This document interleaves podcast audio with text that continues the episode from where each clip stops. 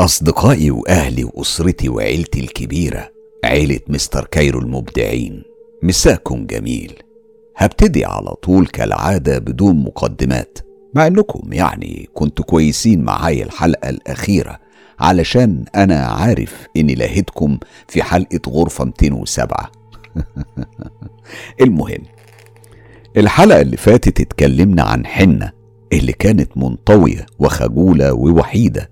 لأن أمها كانت بتشتغل رقاصة فكانت بتتعرض للتنمر والإرهاب أحيانا لحد فترة الجامعة لما قابلت جاسر وحبته وارتبطوا ببعض برغم معرفته بظروفها. لكن وبدون سابق إنذار بدأت حنة تتغير فجأة كانت تقريبا بتتحول لحاجة شبه الشيطان. بتكون عدوانية لأبعد الحدود. واللي زود المشكلة إن جاسر شاف معاها كتاب تقريبا عن تحضير الجن والشياطين ولما كلمها اتحولت تماما لإبليس نفسه وعملت معاه مشكلة ومشيت. بس المرة دي جاسر مشى وراها لحد ما شافها داخلة بار في شارع الهرم وبدأت تسكر وترقص وتكلم شباب وكأنها عاهرة مش طالبة في الجامعة. الغريب في كل الموضوع ده إنها تاني يوم بتكون ناسية كل الأحداث بتاعة اليوم اللي فات جملة وتفصيلا والأغرب إنها بتألف قصة ما حصلتش غير في خيالها وبتقولها بمنتهى الصدق والاقتناع. وده اللي خلى جاسر لما وصلها آخر مرة للبيت يستنى في الجنينة ويراقبها علشان يعرف بتعمل إيه لما بتروح وإيه اللي مغيرها وإيه سر الكتاب وطبعا اللي عايز يعرف عن القصة أكتر يرجع يسمع الحلقة اللي فاتت بعنوان خاتم إبليس. استنى جاسر في جنينة الفيلا. اللي كان واضح عليها جدا من بره إن الدنيا عادي ومفيش مشاكل وحنة رايحة جاية بتحضر حاجة تاكلها وترجع للسفرة. كل النشاطات كانت طبيعية جدا لكن كان فيه يقين محسس جاسر إن في حاجة هتحصل وإنه هيكتشف السر اليوم ده أو حتى على أضعف الإيمان جزء منه. وفعلا بعد ثلاث ساعات كاملة وبعد العشاء نور الليفين كله كان بينطفى وبيسمع جاسر فيه خطوات ماشية بمنتهى القوة والثبات في الضلمة بتروح ناحية المطبخ. وبعد فترة طويلة يمكن نص ساعة بيخرج حد من المطبخ شايل شمعدان فيه تلات شمعات طويلة. وواضح على ضوء النور المتراقص اللي هو خارج من الشمع ده إن دي ملامح حنة لكنها متغيرة شويتين تلاتة كمان. هل ده بسبب الضوء الخافت ولا هي فعلا حنة؟ مش حنة. حوالين العيون كان فيه دواير سودة. شفايف سودة. نني بينور في الضلمة زي القطط. حطت الشمعدان على البوفيه ورفعت السجادة ورمتها بحركة واحدة من إيديها. وبعدها قعدت على ركبها وسندت جسمها كله على ايديها اليمين. وهنا ظهرت في ايديها الشمال حاجة حمرة بتكتب بيها. هي مش تباشير لأن التباشير بيكون على شكل صوابع رفيعة. ده بقى كان عامل زي الكورة الحمراء كانت مالية كف ايديها بغض النظر عن الضلمة اللي بتكتب فيها والطقوس الغريبة اللي عملتها قبل الكتابة وإيديها اللي كانت تقريبا شايلة كل جسمها من فوق لأن رجلها كانت شايلة الجزء اللي تحت. إلا إن أكتر حاجة شدت انتباه جاسر هي استخدام حنة لإيديها الشمال في الكتابة واللي كانت بتكتب بيها في منتهى المهارة والسرعة. مع إن حنة اللي هو يعرفها زي كف إيديه بتستخدم إيديها اليمين في كل حاجة زي 80% تقريبا من البشر. هنا رجع لذهن جاسر مشهد الخربشة. هو إزاي ما لاحظش ساعتها إن حنة لما خربشته خربشته بإيديها الشمال برغم إنه بيعتبر نفسه من الأذكياء وإنه قوي الملاحظة. بعد دقايق معدودة كانت خلصت حنة الحاجة اللي بتكتبها. وهنا ظهرت أجزاء شبه واضحة من اللي مكتوبة على الأرض. الموضوع ما كانش محتاج وقت كبير علشان جاسر يلاحظ إن اللي مكتوب ده هو نفس الطلسم اللي كان مكتوب على الكتاب اللي فيه نجمة داوود ورموز وحروف غريبة جدا. الطلسم اللي كان مكتوب على خاتم إبليس. بس إزاي حد يكتب كل الأشكال والرموز والحروف دي؟ وكأنه حافظها عن ظهر قلب ويكتب ده كله في الضلمة. دي لو مولودة ساحرة مش هتكتبه بالدقة والإتقان ده.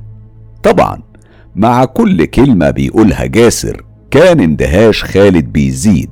ورعبي أنا ومحمد بيتضاعف. بصلي محمد وقال يا وليد هو مفيش حد ناوي يجي يعمل عمل جلب أو حب في أم الشغلانة دي ولا إيه؟ هو كل اللي بيجي هنا بيجيب حالات إبليس نفسه ما يعرفش يعالجها؟ بصراحة من اندماجي مع حكاية حنة وتصوري لملاك بيتحول لشيطان من لحم ودم وقدرتها على صنع شيء مرعب زي ده وخوفي منها خلاني أفقد النطق مؤقتا. كمل جاسر. لما خلصت الطلسم اللي كان واخد شكل دايرة نص محيطها يتعدى ال 75 سنتي هنا بصراحة اتحلت العقدة عن لساني وقلت له بحدة. بقول لك يا عم المهندس وأستاذ حساب المثلثات أنت ما تقول دايرة يا عم مساحتها متر ونص. والنبي يعني علشان ما ننشغلش إحنا بحل المسألة. وأنت يعني عمال بتتكلم ونعرف نركز معاك. بصلي جاسر بنظرة ذات معنى وقال سحبت من وسط الكتب بتاعتها كتاب السحر اللي كان معاها وراحت قعدت جوه الدايرة مربعة رجليها والكتاب مفتوح قدامها وبرغم إن الكتاب كان جديد ومفتوح تقريبا على نصه إلا إنه ما اتقفلش. كأن يعني في شيء خفي ماسك الكتاب من الناحيتين علشان ما يتقفلش. وفضلت ترسم في الهوا صليب. أنا معرفش ده معناه إيه بالظبط يا شيخ. رد خالد بتأني وثقة. لا. ده مش صليب ده صليب مقلوب رمز عبدة الشيطان. ما اكتبش عليكم هنا أنا كنت بدأت أحس بلخبطة. هي البت دي بتحضر الشيطان ولا بتعبده ولا بتحضر جن ولا إيه بالظبط؟ بصلي خالد بطرف عينيه وحرك راسه كأنه بيقول لي معاك حق. وهنا أنا قلت لنفسي هو يعني الواحد مش هيعرف يفكر قدام الواد ده ولا إيه؟ جاسر قال برعب يا نهار أزرق هي حنة بتعبد الشيطان؟ تنح خالد ثواني وأعتقد إنه كان بيسمع حد من أتباعه بيرغي. وقال مش بالظبط. شوف يا جاسر هو في حاجة غلط بس إيه هي أنا مش عارف. في حلقة مفقودة. المهم كمل أنت يمكن نقدر نوصل لحاجة. كمل جاسر بعد ما رسمت الصليب المقلوب قالت كلمة وكأنها بتنده على حد. كلمة كده زي اسم لأني لما كنت فاكره ساعتها كانت كلمة ملهاش أي معنى خالص. اسم يعني يبان عربي بس مش اسم معروف حروف عربية بس ما بتكونش كلمة ليها معنى. وبعدين رفعت ايدين الاتنين وبدأت ترسم دواير في الهوا. وفجأة لقيتها بتضحك ضحكة في منتهى الشر. تحسوا كده إنها بنت من بنات إبليس واللي زود رعبي الشمعدان اللي اتطفى بدون سابق إنذار وكأن فيه تلت أنفاس نفخت فيه مرة واحدة. وهنا خرجت من حنجرتي شهقة أنا كنت متأكد إنها سمعتها. طلعت أجري بحذر على الناحية التانية من الفيلا لأني متأكد إنها هتبص عليا من الشباك اللي كنت واقف عنده فمش هلحق أنط السور من غير ما تشوفني. ولما وصلت للسور من الناحية التانية أنا نطيت. وهنا قال محمد جملة جميلة قوي. كنت هخنقه عليها. طب أنت يعني خفت من إيه والدنيا ضلمة؟ فبص جاسر لخالد. بمعنى إيه نسبة الذكاء دي؟ فاضطريت إن أنا أرد علشان محدش يبقى له علينا جمايل. يا محمد إيه يا عم المنطقة والفيلا نفسها فيها نور بس حنا اللي كانت قافلة النور في الدور الأول. وهنا بصيت لجاسر وكملت. أنت بس علشان عشت مع مسألة بتاعت المستوى الرفيع بتاع الأستاذ جاسر فسقطت النقطة دي منك. قال خالد باهتمام أنا ما فهمتش لحد دلوقتي إيه اللي مطلوب مني يا جاسر؟ أنت عايزني يعني أنط معاك من على السور مثلا ولا نستخبى لها في الذره ولا إيه؟ ابتسم جاسر برغم رخامة الإفيه. وقال لا أنا عايزك تدخل من الباب وأنا معاك. تمام بس هي حنة وأمها عارفين إني هزورهم. حط جاسر إيديه على النضارة ورفعها على عينيه واضح إنه محرج وقال بصراحة أنا لسه ما كلمتهاش في الموضوع ده أنا باخد موافقتك الأول.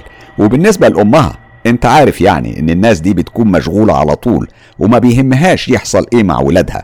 ما تدخلنيش في تفاصيل أنا ماليش علاقة بيها يا جاسر. أنت خلص أمورك معاهم وأنا مستعد. طيب أنت يا شيخ من الكلام اللي حكيتهولك ده يعني ما حسيتش بحاجة ولا عرفت هي ممكن يكون مين اللي معاها؟ في الحقيقة يا جاسر لا. والغريبة إن دي أول مرة تحصل معايا. أنا لازم أشوفها وأقرأ عليها. غاب جاسر يومين ورجع. وتلمينا نفس اللمة عند خالد. ما اكدبش عليكم المرة دي جاسر كان في حالة نفسية يرثى لها. شكله كان متبهدل وكأنه ما استحماش من سنين ولا غير هدومه. بعد السلامات والسؤال عن الصحة والأحوال قال جاسر اسمع يا شيخ أنا واقع في عرضك يا شيخ خالد ما تردنيش المرة دي أرجوك. أنا ما أكدبش عليك أنا ما قدرتش أكلمها في حاجة بس قلت لها إني بحس بطاقة سلبية في البيت عندهم ولازم أجيب شيخ يشوف الدنيا فيها إيه. هي يعني اعترضت في الأول بس الاعتراض المقبول وبعدين وافقت على مضض. فأنا عايزك بقى تعمل إيه؟ هتدخل البيت على إنك شيخ بتاع طاقة وحاجات كده يعني ما تجيبش سيرة الجن والكلام ده. قال خالد وهو مش مقتنع. شوف يا جاسر هو بغض النظر عن مساعدتك اللي ما كنتش هقبل معاها الكلام ده بالمرة. وكنت هقولك تجيب موافقتها هي وأمها على كل حاجة. هتحصل بس أنا هوافق علشان أنا اللي عايز أعرف البنت دي مالها. ما أكدبش عليكم كلام خالد يقلق ما يطمنش. معنى كده إن حنا معاها حاجة أقوى من اللي مع خالد نفسه وإلا ما كانتش قدرت تضلل أتباعه. المهم وافق خالد على الزيارة اللي حددنا لها يوم الاثنين اللي كان تقريبا بعد أسبوع كامل.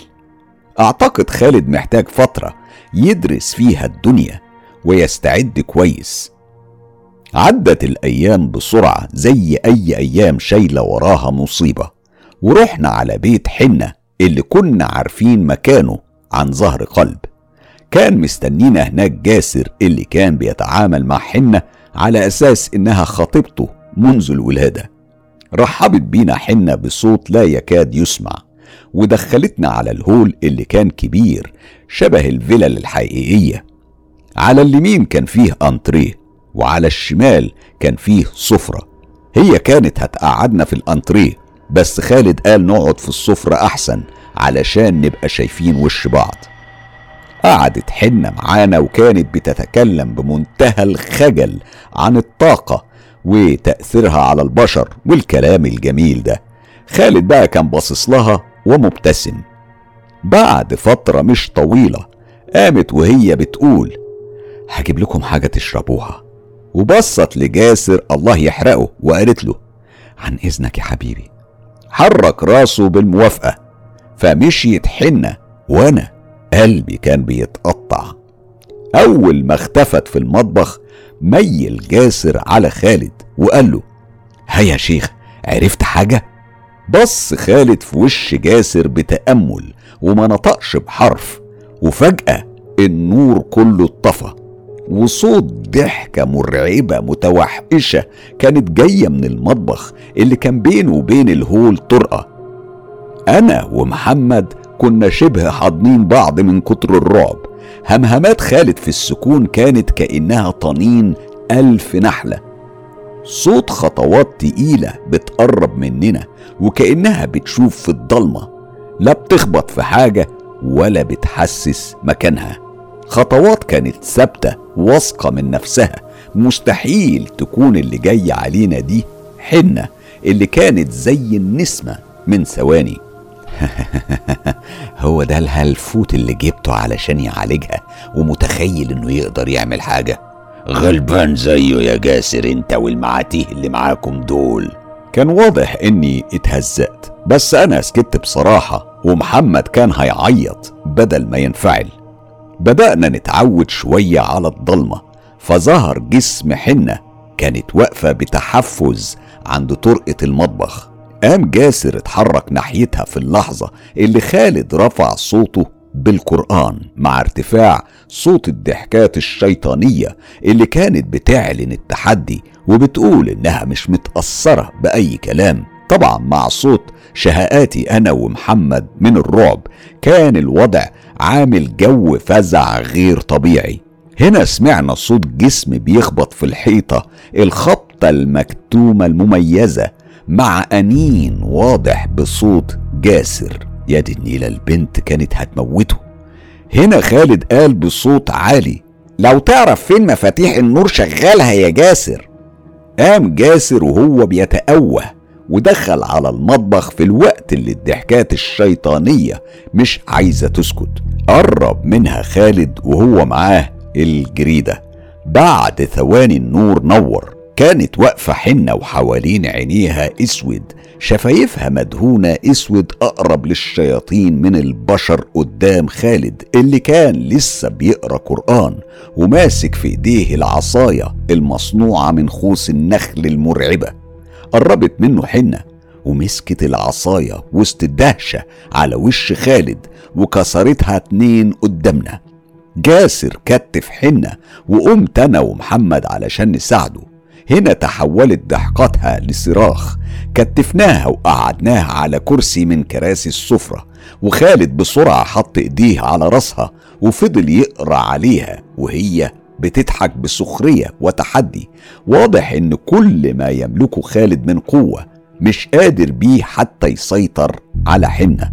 وفجأة باب الفيلا اتفتح ودخلت مهيبة الركن زهرة الرقاصة أم حنة. وقالت بغضب الدنيا كلها. أنتوا مين يا نصابين وبتعملوا إيه هنا؟ وشاورت على جاسر وقالت له وإنت ياض إيه اللي جابك هنا؟ عارف إن ما أخدتش الحرامية دول وغرتوا من هنا أنا هطلعكم بزفة وإنت ما شفتوش بقى زفة العوالم شكلها عامل إزاي؟ هديت حنة بشكل مفاجئ وكأنها كانت عايزة تلبسنا في الموقف ده. طبعا مش هقدر أوصف لكم ولا أقول لكم شكلنا كان عامل إزاي وإحنا خارجين من بيتهم شبه الفيران الجربانة. اخد جاسر عربيته ومشى. فقال محمد لخالد جرى يا معلم أنت مش ملاحظ إننا إننا اتشتمنا يعني واتقلت قيمتنا أكتر ما أنت حضرت عفاريت في أم الليلة دي ولا إيه؟ وقلت أنا بسخرية. انت يعني فالح بس جريرنا وراك والمساعدين بتوعي ونيلة وإحنا عمالين بنتروق كده. الغريب إن ما ظهرش على وش خالد أي علامة من علامات الاهتمام بكلامنا وكأننا اتنين مجانين ماشيين معاه. أكيد بيفكر إزاي هو فقد كل الميزات اللي بيمتلكها قدام حنة وشيطانها.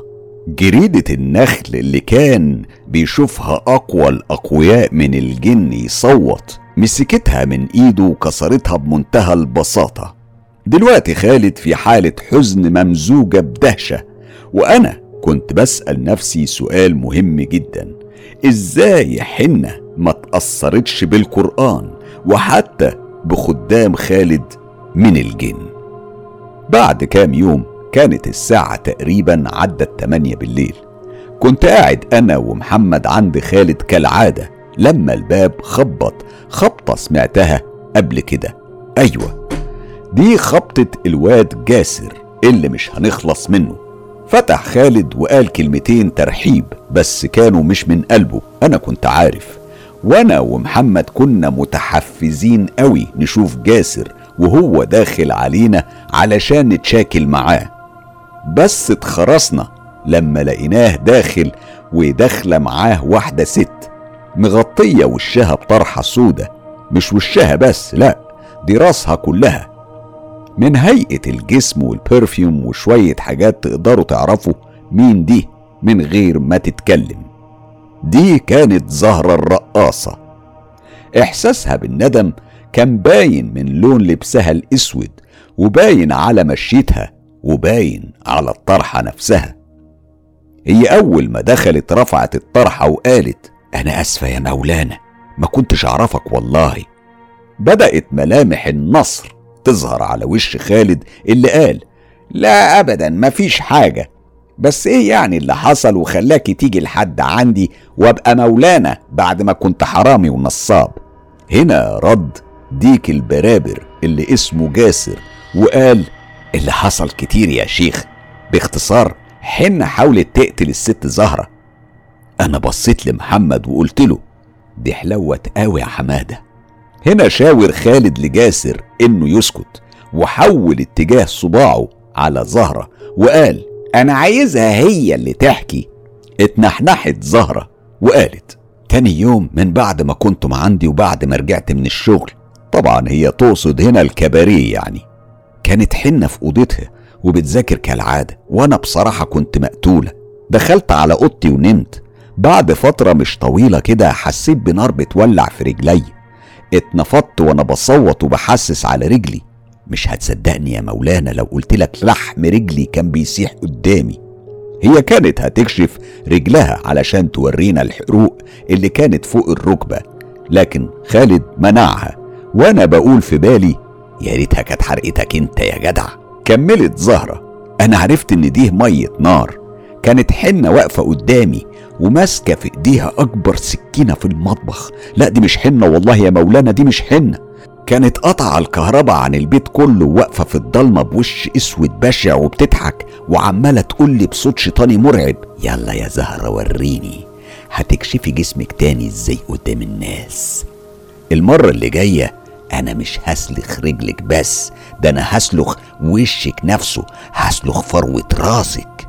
أنا اكتفيت المرة دي إن أنا أقص شعرك وإنت مخمودة.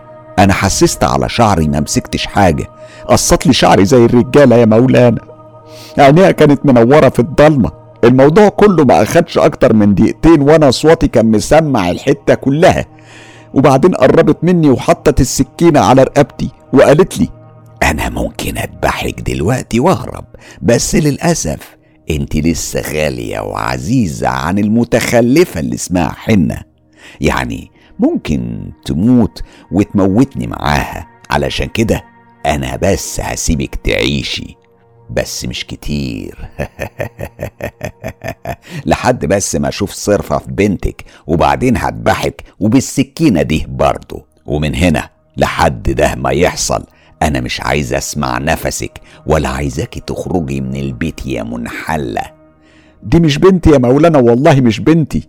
حط خالد إيده على دقنه وقال أعتبر دي دعوة منك علشان آجي أعالج بنتك مش كده؟ قربت زهرة علشان تبوس إيديه اللي سحبها منها وقال بتعملي إيه يا ست مش كده أنا هعالجها علشان هي محتاجة مساعدة. وهنا بص الجاسر وكمل.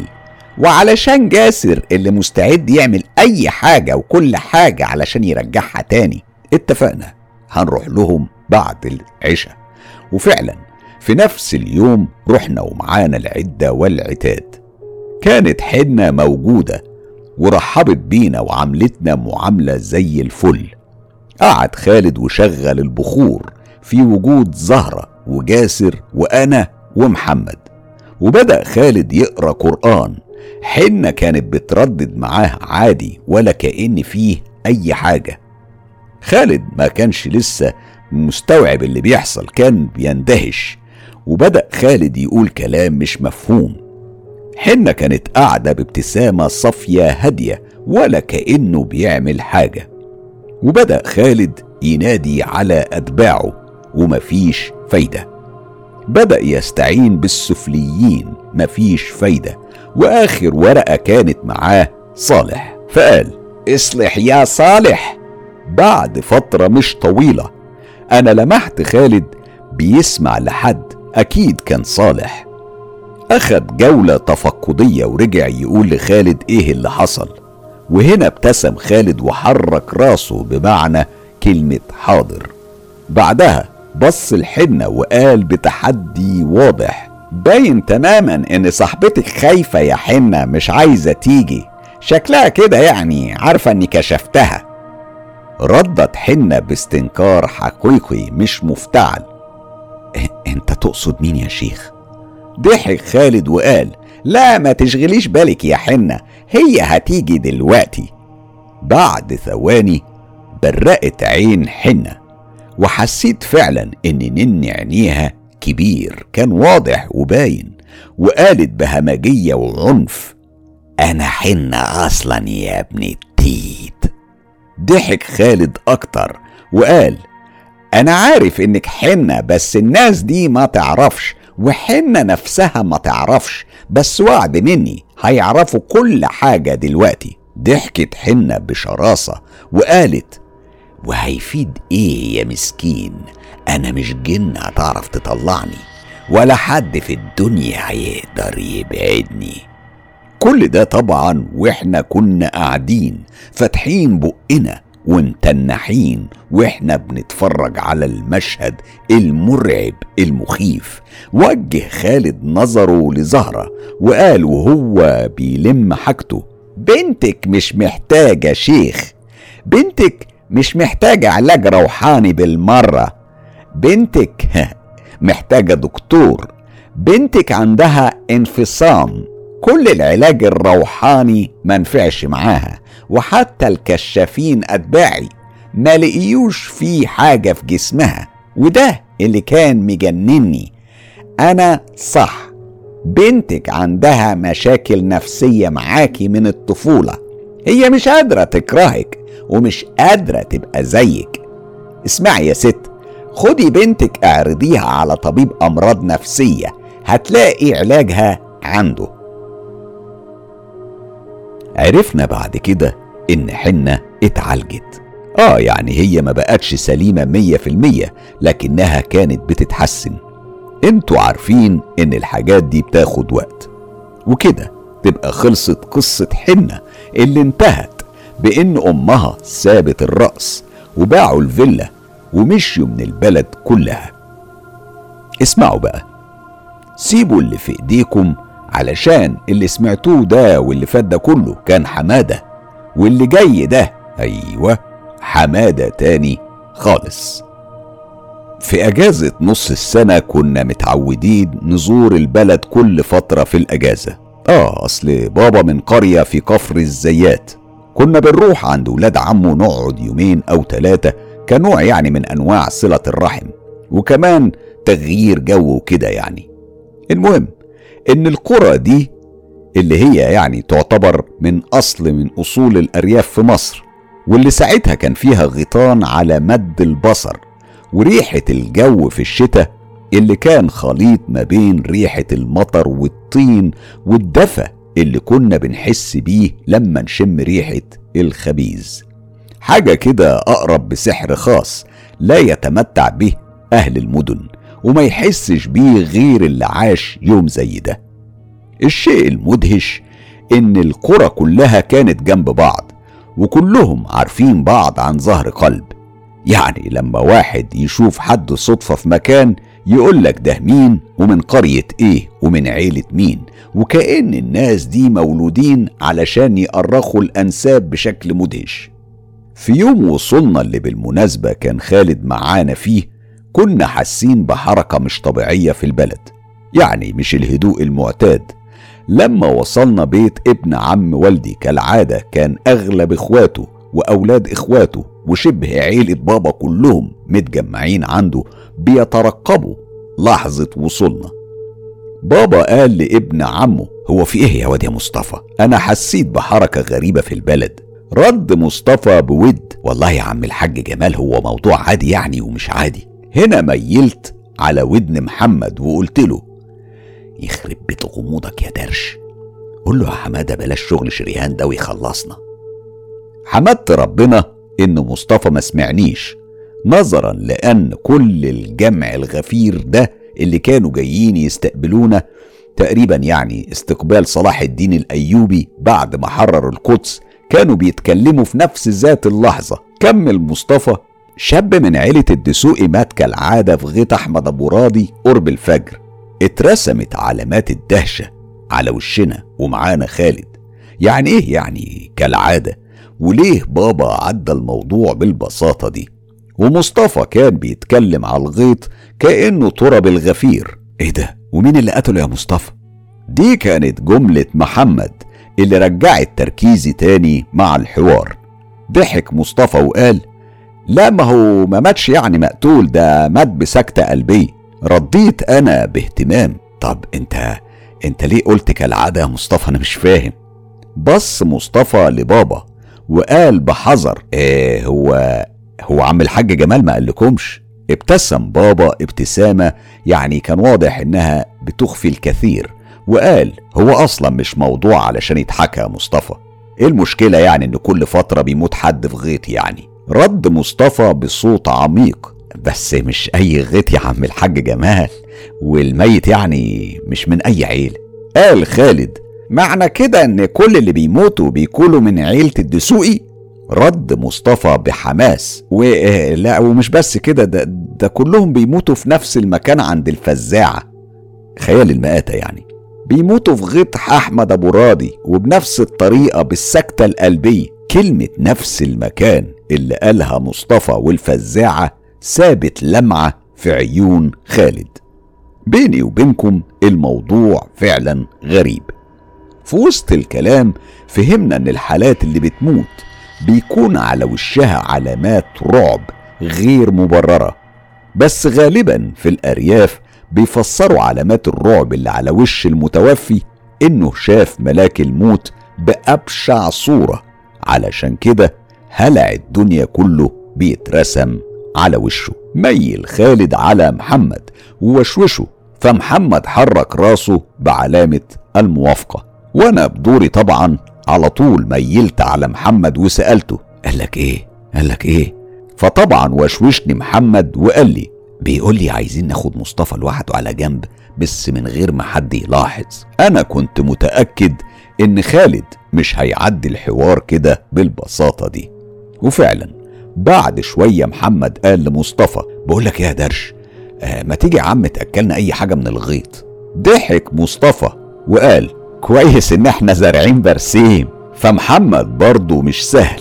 رد عليه وقال له لا يا درش أنا مش بقول لك تعالى أكلني أكلكم.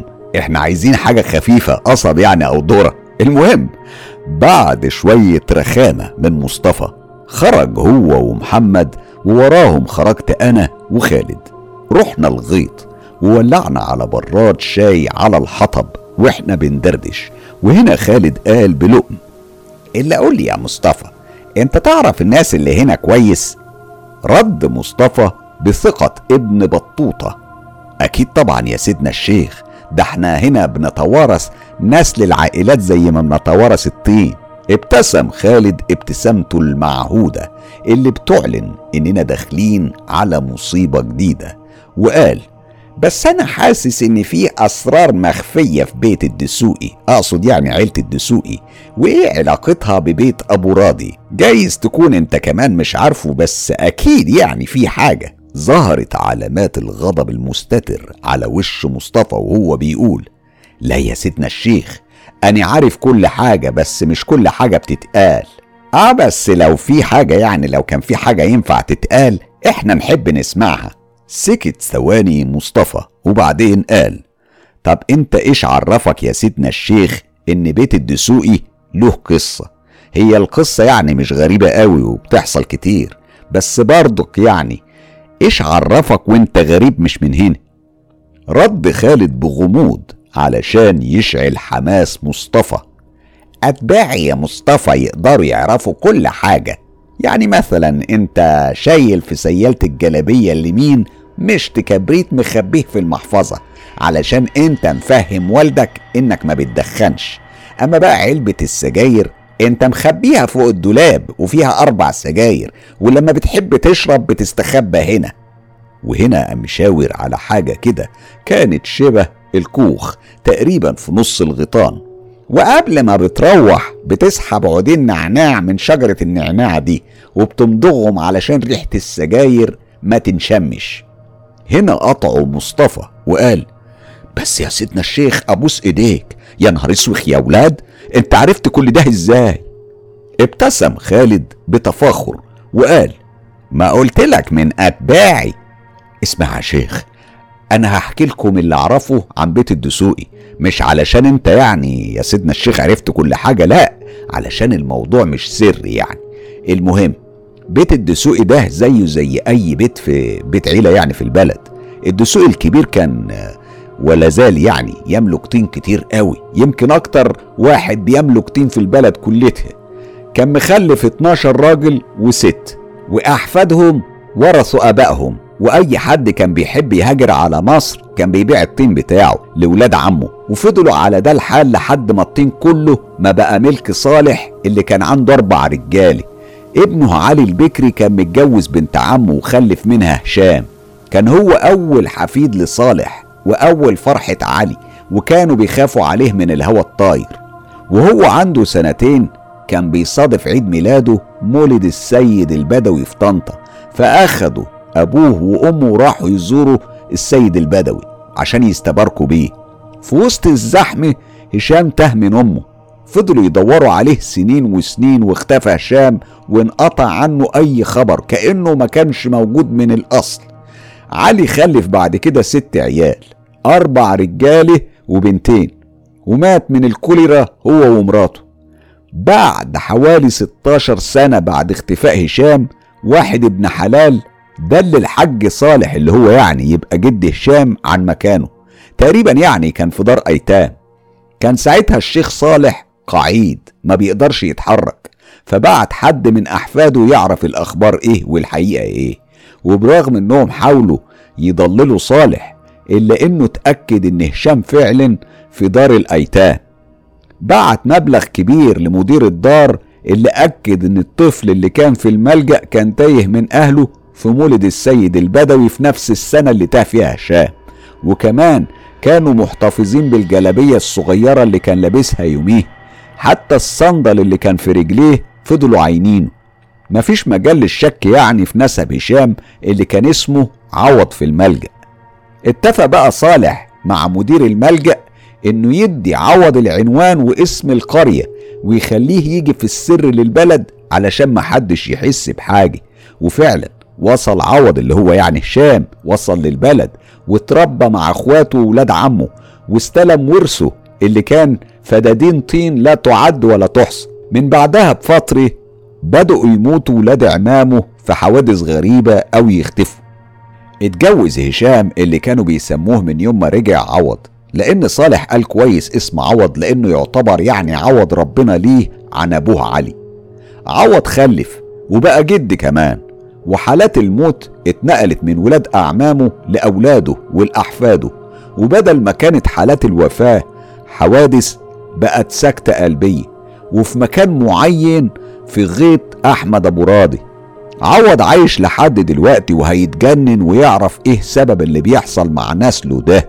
إحنا يعني كلنا هنتجنن محدش فينا عارف. بس خلاص بقت عادة واتعودنا عليها كلنا. على الجانب الآخر من الكوكب ومش عايز حد يقول عرفت الأحداث دي منين علشان هبقى أقولها لما يجي وقتها. كان عوض بيتربى في ملجأ زي كل الملاجئ. المشرفين اللي فيه بيعتبروا إن كل اللي فيه ولاد حرام وبيتعاملوا معاهم على الأساس ده. محدش بيهتم يعرف حكاية العيال دي إيه وبيعاملوهم معاملة المساجين حرفيا. فبتبتدي العيال دي تكون صداقات تحسسهم إنهم مش بيواجهوا غيلان الملجأ لوحدهم. عوض كان مصاحب وحيد اللي كان اسمه الحركي في الملجأ الفتوة لأنه كان في جميع مراحل حياته قوي ومسيطر على أغلب الأطفال في الملجأ. وصداقة عوض ليه كان فيها تكافؤ يعني كان في منفعة متبادلة بين الاتنين. عوض كان بيخدم وحيد ووحيد كان بيحميه. بعد كل السنين اللي قضوها مع بعض ووحيد مش بيشوف عوض غير خدام. وفي يوم اتسربت معلومات إن أهل عوض ظهروا وإنه من عيلة كبيرة في كفر الزيات وورث عن أبوه أراضي وفلوس كتير ملهاش عدد. اللي أكد المعلومة إن الأخصائي الاجتماعي للملجأ طلب عوض في مكتبه وقال له إنه من هنا ورايح مش هيشتغل مع زمايله اللي كانوا غالبا بيشتغلوا أشغال يدوية مع الجلد يعني بينتجوا جزم وشنط ومحافظ والحاجات دي واللي كان نصيب عوض منها ضعف كل الناس لأنه بيشتغل شغله وأغلب شغل وحيد. الأخصائي الاجتماعي قال لعوض شوف يا ابني أنا مش عايز حد من زمايلك يعرف إنك رايح فين ومين أهلك. هتلاقي تاني يوم الملجأ كله عندكم في البلد. فاسمعها مني نصيحة بلاش. جدك كمان عايز الموضوع يكون في السر. وقطع ورقة من الأجندة اللي قدامه. واداها لعوض. وكمل. ده يا ابني عنوان جدك في البلد. هو راجل يعني معروف هناك اسمه الحاج صالح. آه على فكرة إحنا بعتنا الهدوم اللي كانت اللي انت يعني كنت لابسها وانت طفل علشان يتأكد منها وحصل. وفعلا خلاص كده بقى كله تمام. يعني انت فعلا حفيد الحاج صالح وليك أصل وحسب ونسب وورث كبير هيعيشك عيشة الملوك هينسيك أيام الملجأ الكئيب هنا. وبعدين ابتسم بنطاعة وقال بس ما تنسناش ساعتها يا عوض. آه على فكرة برضو اسمك الحقيقي هشام علي صالح الدسوقي. انت من عيلة الدسوقي في كفر الزيات. الفرحة ما كانتش سايعة هشام اللي شكر الأخصائي الاجتماعي كتير بالرغم إنه ما كانش بيحبه. بس في اللحظة دي هشام كان بيحب كل الناس. هشام وقتها ما كانش فارق معاه موضوع الفلوس بقدر ما كان فارق معاه إنه له حسب ونسب وعيلة وإنه مش ابن حرام. زي ما كانوا بيقولوا له في الملجأ. رجع هشام للعنبر وطبعا كان مستنيه صديقه العزيز وحيد الفتوة. هيا عوض الراجل الخني ده كان عايز منك إيه؟ رد هشام بتلقائية مختلطة لأول مرة بتفاخر. على فكرة أنا اسمي هشام يا وحيد مش عوض. ومن هنا ورايح أنا اسمي هشام. ما تنادينيش غير هشام. ابتسم وحيد اللي برغم قوته كان بيتمتع بالذكاء. قشطة يا زميلي؟ يبقى ظهر لك أهلي يا ابن التيت. لسان وحيد ما كانش بيخلى من الشتيمة اللي كانت بتتقال في أوقات الفرح والحزن والغضب والراحة والشغل والعتاب ويمكن كمان في وقت النوم. هشام كان متعود على كده من وحيد فكمل وقال أيوة يا صاحبي أنا أنا اسمي هشام علي صالح الدسوقي. أنا طلعت من كفر الزيات وده العنوان بتاعنا. وطلعت مش بس ابن ناس ده أنا طلعت كمان غني. أنا ممكن أشتري الملجأ ده في يوم من الأيام. حلو قوي يا زميلي الكلام ده. بس أنا زي ما كنت هنا صاحبك لازم أجي وأعيش معاك وأبقى هناك. يعني لازم أبقى صاحبك برضه هناك وهنا. ولا أنت هتقل معايا يا صاحبي بعد كل السنين دي؟ رد هشام عليه بود حقيقي. لا يا وحيد ما تقولش كده. آه انت معايا يا غالي وما افتكرش انهم هيمنعوا في الملجأ انك تمشي منه خصوصا يعني ان فاضل كام شهر عشان تكمل ال 18 سنة ومش هتعز عليهم يعني. آه معاك حق. وأنا كمان لازم قبل ما امشي من هنا اخد حقي منهم. قول لي بس الأول إحنا هنمشي من هنا إمتى؟ يوم الاثنين اللي جاي إن شاء الله يا صاحبي يعني بعد حوالي خمس أيام من دلوقتي. اترسمت بسمة مرعبة على وش وحيد وهو بيقول. كويس قوي ألحق أعمل حسابي. وما قالش على إيه. عدت الخمس أيام على هشام ووحيد كأنها سنين. وفي اليوم اللي مشيوا فيه دخل وحيد ورشة الشغل والناس كلها بتفطر ودلق فيها جاز وهو بيهرب من الملجأ ولع فيها. برغم إن هشام وجه له لوم كتير على اللي عمله وفهمه إنه ما كانش محتاج يتصرف التصرف ده إلا إنه ما كانش يقدر يخلص من وحيد. هنا وحيد ممكن يخلص منه هو ومش هيهمه حد.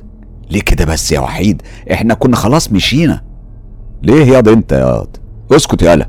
أنت يعني مسامح في سنين عمرك اللي شقيت بيها قصاد الأكلة والنومة والكام كلمة اللي بتعرف تكتبهم؟ دي عالم بنت تيت. يا صاحبي أنا ما نسيتش بس إحنا خلاص اتنقلنا لدنيا تانية وحياة تانية وربك عوضنا يعني عن اللي فات. وكمان ما تضمنش إن النار ما تمسكش في الملجأ كله ويمكن حد يروح فيها. يا جدع ما تشغلش بالك أنت. لو النار مسكت في الملجأ كله يبقى أحسن واللي يروح فيها يغور في ستين داهية. وصل هشام ووحيد البلد وكان لازم يمشوا في الأرض الزراعية والغيطان لحد ما يوصلوا بيت الحاج صالح. تعبوا من المشي والسؤال عن الطريق. كان قدامهم غيط ذرة باين من مسافة فيه خيال مئاتة. وحيد أقنع هشام اللي كان جعان إنهم يروحوا يقعدوا جنب الفزاعة يشووا كوزين ذرة ياكلوهم ويسدوا بيهم جوعهم قبل ما يكملوا بحث عن البيت. والفزاعة دي تبقى علامة يعرفوا بيها الطريق علشان يعني يبقوا عارفين يخرجوا من الغيط إزاي. وفعلا قعدوا وهشام لما حطب وخلع كوزين ذرة من أعوادهم وولع النار وهيبدأ يشوي. وهنا وحيد عمل حاجة هتوقف شعر راسكم. بس طبعا مش هقدر أقول لكم عليها النهاردة. هنخليها للأسبوع اللي جاي علشان طولت عليكم. اللي عايز بقى يعرف وحيد عمل إيه يستناني يوم الأربع اللي جاي على قناة مستر كايرو. تصبحوا على خير يا حلوين. وكالعادة وليد جمال بيمارس العادة المشهورة. عادته المزعجة دايما القفلات الرخمة جدا. بنشكرك يا وليد وأكيد هنردها لك في ال live اللي جاي. دلوقتي تعالوا بقى نتكلم شوية. النهاردة أنا حابب أقول لكم على خبر جديد. آه، بكل تأكيد كل اللي بيدخل قناة مستر كايرو النهاردة لاحظ حاجة مختلفة موجودة فيها. في زرار على الشمال مكتوب عليه انتساب. ده طبعا غير زرار ال subscribe أو الاشتراك. إيه الفرق ما بين الانتساب وال subscribe أو الاشتراك؟ الانتساب هي خاصية جديدة بنقدمها في القناة لأول مرة. وطبعا آه، اللي إحنا قاصدينه بالخاصية دي إن إحنا حابين إن إحنا ندعم المحتوى اللي بنقدمه من خلال القناة. وأكيد علشان ندعم المحتوى الكلام ده بيحتاج دعم مادي. فبكل تأكيد علشان نمنح متابعي وأصدقاء مستر كايرو تجربة أقوى ومحتوى أرقى إحنا اعتمدنا خاصية الانتساب للقناة باشتراك رمزي. الكلام ده ليه؟ علشان ندعم القناة زي ما وضحت وعلشان نمنحها فرصة للاستمرار في تحسين المحتوى. وده طبعا مش هيأثر بأي شكل من الأشكال على اللي بيحصل عليه المتابعين المستفيدين مجانا من المحتوى المرعب والمثير اللي بنذيعه هنا كل أسبوع. كل الأعمال هتكون زي ما هي بتتذاع سبت واثنين وأربع ومتاحة للجمهور. كل الجمهور بلا استثناء. كل اللي إحنا بنعمله إن الأعمال الجديدة من محتوى مسجل وبث مباشر هتفضل متاحة للجميع. طيب بيحصل مشتركي الاشتراك الشهري على إيه؟ بيحصلوا الحقيقة على عدد من المزايا الحصرية اللي هي بتساهم في دعم القناة. زي مثلا بياخدوا badge جنب اسمهم يعني أي حد هتلاقوه منتسب للقناة هتلاقوا فيه badge معين غالبا بيبدأ باللون الأزرق بيبقى موجود جنب الاسم. تاني حاجة هيكون من حقهم الاشتراك المجاني في group ال VIP مستر كايرو plus ال group ده مخصص للمشتركين بخاصية الانتساب. من خلال ال group بيتناقشوا مع بعض بيتقابلوا مع بعض وبيتكلموا وبنطرح عليهم بعض الصور والفيديوهات البسيطة الحصرية اللي بتكون خاصة بالجروب ده. كمان بيكون من حقهم أسبقية الرد. بمعنى المنتسب للقناة أكيد إحنا بنحاول إن إحنا نتجاوب مع كل المشتركين في القناة وما نتأخرش على أي حد أبدا. لكن أسبقية الرد طبعا, طبعا هتكون لصالح منتسبي القناة. كل مسلسلات قناة مستر كايرو زي حكايات شارع 101 زام زام وسر هافا الدم الملعون آه القبر الأسود وحاجات تانية. كل ده وجميع كورسات التقديم التلفزيوني وغيرها من المزايا اللي هتزيد مع الوقت كل ده هيكون مخصص للمنتسبين بالقناة. البعض هيقول طب انت كده بتميز ما بين ناس وناس. لا الموضوع مش كده. إحنا لازم نبص للموضوع بعدالة. كل الموضوع اللي إحنا بنعمله ان إحنا بنحاول ندعم القناة بحيث نقدم محتوى راقي يليق بجمهور قناة مستر كايرو. وعلشان نقدر نصنع المحتوى ده أكيد بنقضي وقت طويل ومجهود كبير علشان نصنع المحتوى بشكل احترافي وده بيكلف كتير. فبكل تأكيد لما يكون في متابعين حابين يعملوا دعم للقناة وإنهم فعلا يساعدوا إن المحتوى ده يظهر للوجود فده شيء أكيد يسعدكم ويساهم في إن إحنا نصنع محتوى مختلف راقي وممتع. أتمنى إن الكلام ده يساهم بشكل كبير في تطوير القناة لصالح الجميع مش لصالح فئة معينة. أنا بشكركم كتير على تفهمكم الرسالة اللي حاولت أقولها النهاردة من خلال القناة. دلوقتي عايز أوجه تحية خاصة لكل الأصدقاء اللي بيساهموا معانا من خلال خاصية ال super stickers وال super thanks وال super chat بابيلونز بشكرك كتير على دعمك وتقديرك. سعيد جدا بمشاركاتك معانا من خلال المحتوى اللي بنقدمه على قناة مستر كايرو. المش مضيفة موني بتقول تحياتي وبالتوفيق ومقدمة لنا super chat بشكرك كتير قال مش مضيفة موني نورت الدنيا وأكيد هقابلك على رحلة من رحلات مصر الطيران وأنا نازل مصر قريب إن شاء الله. هداية بتقول مساء الورد على أحلى عيلة وبتقدم لنا برضو ال super chat بشكرها عليه كتير. كمان ريد فلاور من أصدقائنا الغاليين واللي بتقدم لنا ال super sticker وبشكرها كتير على ال super sticker وعلى دعمها اللي أسعدنا كتير جدا. علاء صاحب قناة رواية بيقول يا مستر الغاليين حبيبي يا غالي يا عراب وأنا بشكرك كتير. يا علاء والحقيقة دعمك وصل وبسعيد جدا بيك. بشكرك على كل الوقت وكل المجهود وكل الدعم اللي بتقدمه للقناة. بشكرك كتير يا علاء.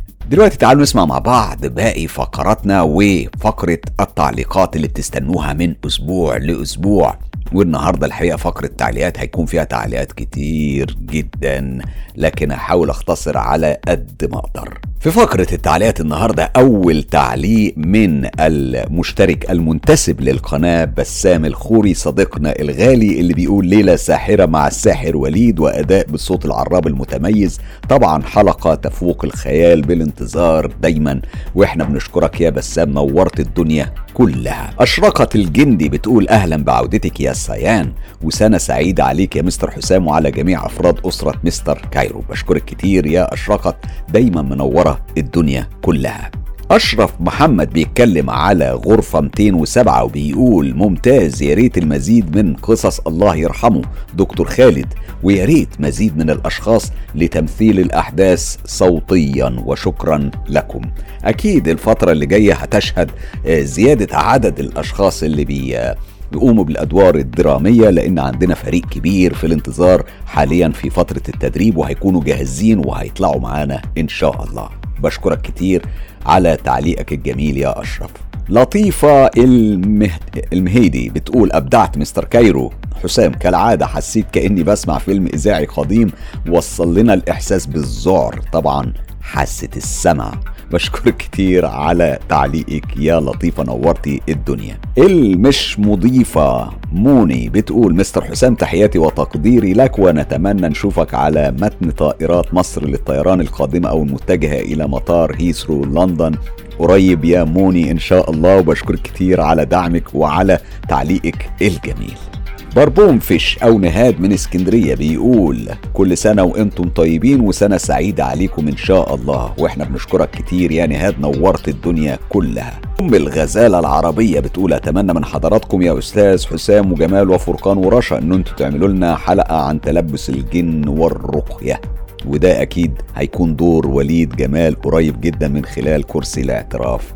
بشكرك كتير الغزالة أم الغزالة العربية صديقتنا الغالية. رهيفة حسنات بتقول قصصك روعة يا سيدي وأجمل شيء طريقة سردك واللي بيزيد الموضوع رعب إنها حقيقية مع إن ليا تجارب مع العالم ده. يا ريت تبعت لنا تجاربك وأنا حابب أسمعك. رنا عدنان بتقول أستاذ حسام أنا مشتركة مع اليوتيوب علشان أسمع حلقاتك بدون إعلانات. هو في اشتراك آخر. هو الحقيقة مش اشتراك مع اليوتيوب يا رنا لا هو اشتراك مع قناة مستر كايرو وده اشتراك رمزي شهري وده بيكون من خلال الضغط على خاصية الانتساب اللي هتلاقوها جنب زرار الاشتراك مباشرة. أنا بشكرك كتير على اهتمامك وأتمنى إن المحتوى ينال إعجابك. حكايات لايف بيقول والله انت بطل وجدع وأنا بحبك قوي علشان وأنا شغال بسمعك واليوم بيعدي بسرعة الله يعطيك العافية. بشكرك كتير حكايات لايف. إم إس لطيفة بتقول أنتم السعادة التي نشعر بها وأنتم عطر الورد. صباحكم صباحكم الله بالخير إن شاء الله. بشكرك كتير على تعليقك الغالي. محمد قاسم عالم الأحجار القديمة من أصدقائي الغاليين واللي دايما بيسعدنا بتعليقاته الجميلة. بوجه له تحية كبيرة محمد قاسم من العراق. تحية كبيرة ليك من مس مستر كايرو. ميرو قناتي أنا وبناتي بتقول عام جديد سعيد عليك يا مستر كايرو. هي مغامرتك على جبل الجن مرتبطة بطلب سيان ليك بزيارة عالمهم؟ هي الحقيقة؟ أيوة. هو فعلا الزيارة اللي عملتها لسفح جبل الجن كانت مرتبطة بالصيان بشكل كبير جدا واللي تدخلت في الموضوع كانت رشا العبيدي اللي قالت لي على وشوشة الجن وشوشها لها وانتوا هتسمعوا ده كله من خلال برنامجها وشوشة الجن اللي أول حلقة هتكون حصريا بتتكلم عن زيارة الجبل الجن وهتحكي الجن قالوا لها إيه ووشوشوا لها. وده السر اللي نعرفه في أول حلقة من حلقات وشوشة الجن. بشكرك كتير يا ميرو. شاكر لينا أو لينا شاكر بتقول يا مستر حسام هذا الأسبوع تقريبا كل الأخبار بتتحدث عن مرض جديد اسمه متحور يوم القيامة. أنا تذكرت القصة اللي حكيتها. ربنا يحمينا يا رب. وفعلا آه، أنا فاكر طارق من دمياط اللي حكى لنا القصة من فترة وقبل ما حد يتكلم على متحور يوم القيامة وهو حدد إن ده هيحصل. هتلاقوا القصة متاحة من خلال القناة وأكيد هتلاقوا فيها أسرار كتير ممكن تساعدنا إن إحنا نفهم إيه اللي بيحصل حوالينا. جمانة إبراهيم من أصدقائي الغاليين بتقول لي كل سنة وأنت بخير وأحلى سهرة وبداية سنة جديدة مع مستر كايرو وكل نجوم القناة المبدعين. يا أجمل عيلة. وأنت أجمل جمانة. إبراهيم بشكرك كتير. يا جمانة نورت الدنيا كلها. دارلا إي أو بتقول حلقة جميلة كالعادة على الصوت المميز لمستر كايرو. شكرا لكل من شارك بالحلقة والمجهود. أنا اللي بشكرك يا دارلا ونورت الدنيا. فايزة بريك. بتقول أنا عجبتني بالذات قصة صيان لكن ما كملتوهاش. هنكملها في أول فبراير إن شاء الله. هترجع صيان بالموسم الثالث إن شاء الله. وفي مفاجآت رهيبة جدا. استنوها. Angels Friend بتقول حلوة كتير بدون مجاملة استمتعت بكل لحظة منها والأساتذة لهم كل الاحترام والتقدير أثبتوا براعتهم وإبداعهم بالتمثيل بشكل متقن متقن. شكرا ليكم جميعا. طبعا بتتكلم على غرفة 207 اللي ساعدنا إن إحنا آه، نقدمها للجمهور من خلال قناة مستر كايرو. سوسو أحمد بتقول أستاذ حسام دايما بتبهرنا ويا ريت الشخص اللي يتكلم على السحر يكمل باقي قصصه وتعمل له حلقات لوحده. قصصه حقيقي رهيبة. أكيد هنكون مجهزين مجموعة من القصص دي وهنعمل حلقات وحلقات علشان يعني أنا عارف إن الجمهور بيحب النوع ده من القصص وأنا بهتم بيه كتير. علشان كده هنخصص لكم إن شاء الله الفترة اللي جاية مجموعة كبيرة من القصص دي. دارين بتقول Cyan is back the best news ever I'm so excited for her comeback always in the top to Mr. حسام أنا بشكرك كتير يا دارين على تعليقك الجميل وهي بتقول لي please read my comment التعليق بتاعها طبعا هي سعيدة بعودة سيان وإنها يعني مشتاقة جدا لمتابعة الرجوع بتاعها وأكيد ده مخليها في حالة إثارة وسعادة. ودايما بتمنى آه، كل متابعي سيان بتمنى إن أنتوا فعلا تكونوا جاهزين لأن اللي جاي غير اللي فات خالص. الموسم الثالث حقيقي مثير بشكل مرعب.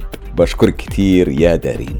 فوفا عيسى صديقتي الغالية بتقول تحياتي لشخصك مستر حسام صديقي الرائع. ممكن link الموسم الأول والتاني. ما حددتيش الموسم الأول والتاني من إيه يا فوفا لكن لو تقصدي سيان القصة موجودة بالكامل في 12 ساعة. ملف كامل موجود ومتاح عبر آه، ال playlists اللي موجودة على القناة أو قوائم التشغيل وهتلاقيها هناك بكل سهولة. أتمنى تلاقيها وأنا هنزلها لك برضو في أول تعليق النهاردة.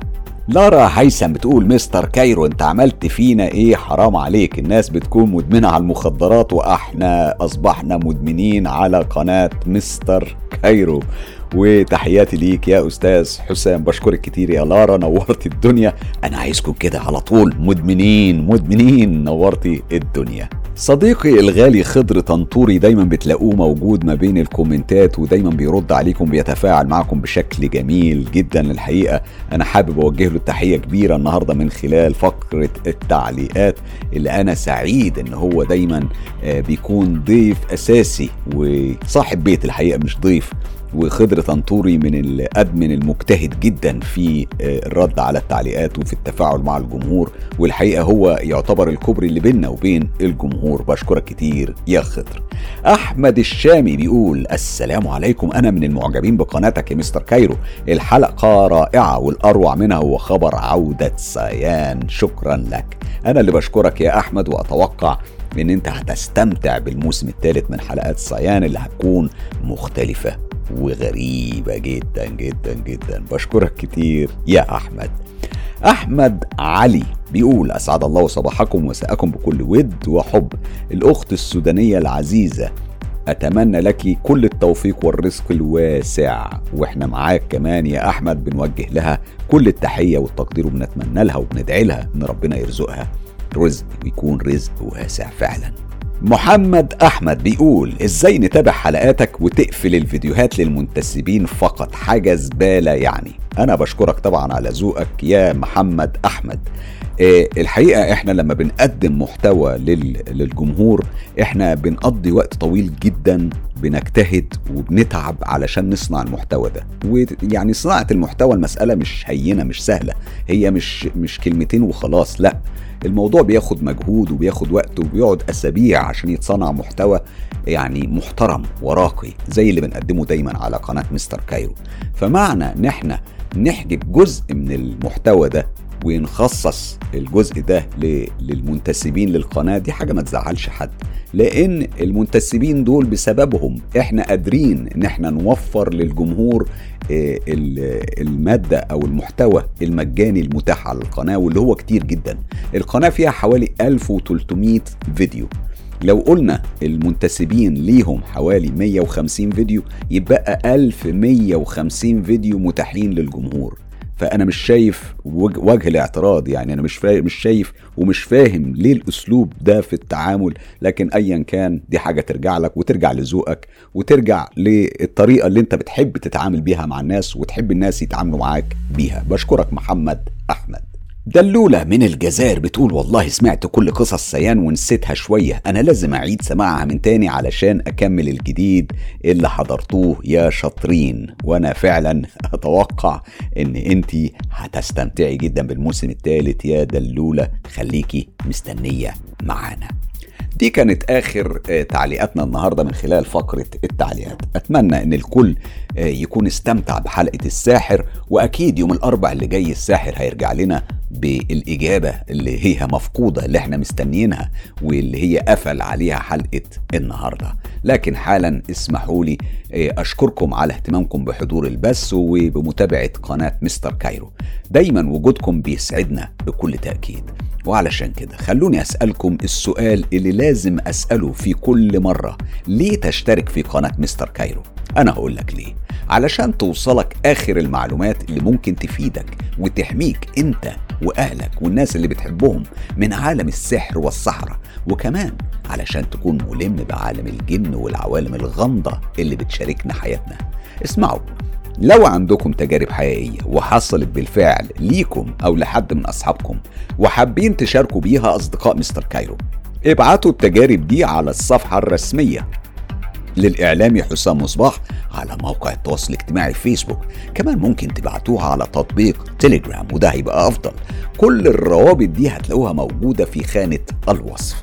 أما للحصول على كل الحصريات انضموا لجروب تجربة رعب مستر كايرو على فيسبوك وكمان هناك هتلاقوا صفحة هستيريا قصص رعب. ولو حابب تدعم تجربة مستر كايرو أقول لك تدعمنا إزاي؟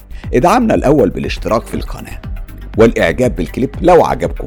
وطبعا share الكليب في كل مكان. واتساب ماسنجر انستجرام تيليجرام. وأخيرا ممكن تنتسب للقناة وتدعم القناة ماديا وتحصل على بعض الحصريات اللي هتكون خاصة بيك أنت والمنتسبين. طبعا عايز أقول لكم أهم حاجة إن كلنا نستمتع بالمحتوى اللي بنقدمه في قناة مستر كايرو. من الآخر خلي الدنيا كلها تعيش تجربة مستر كايرو.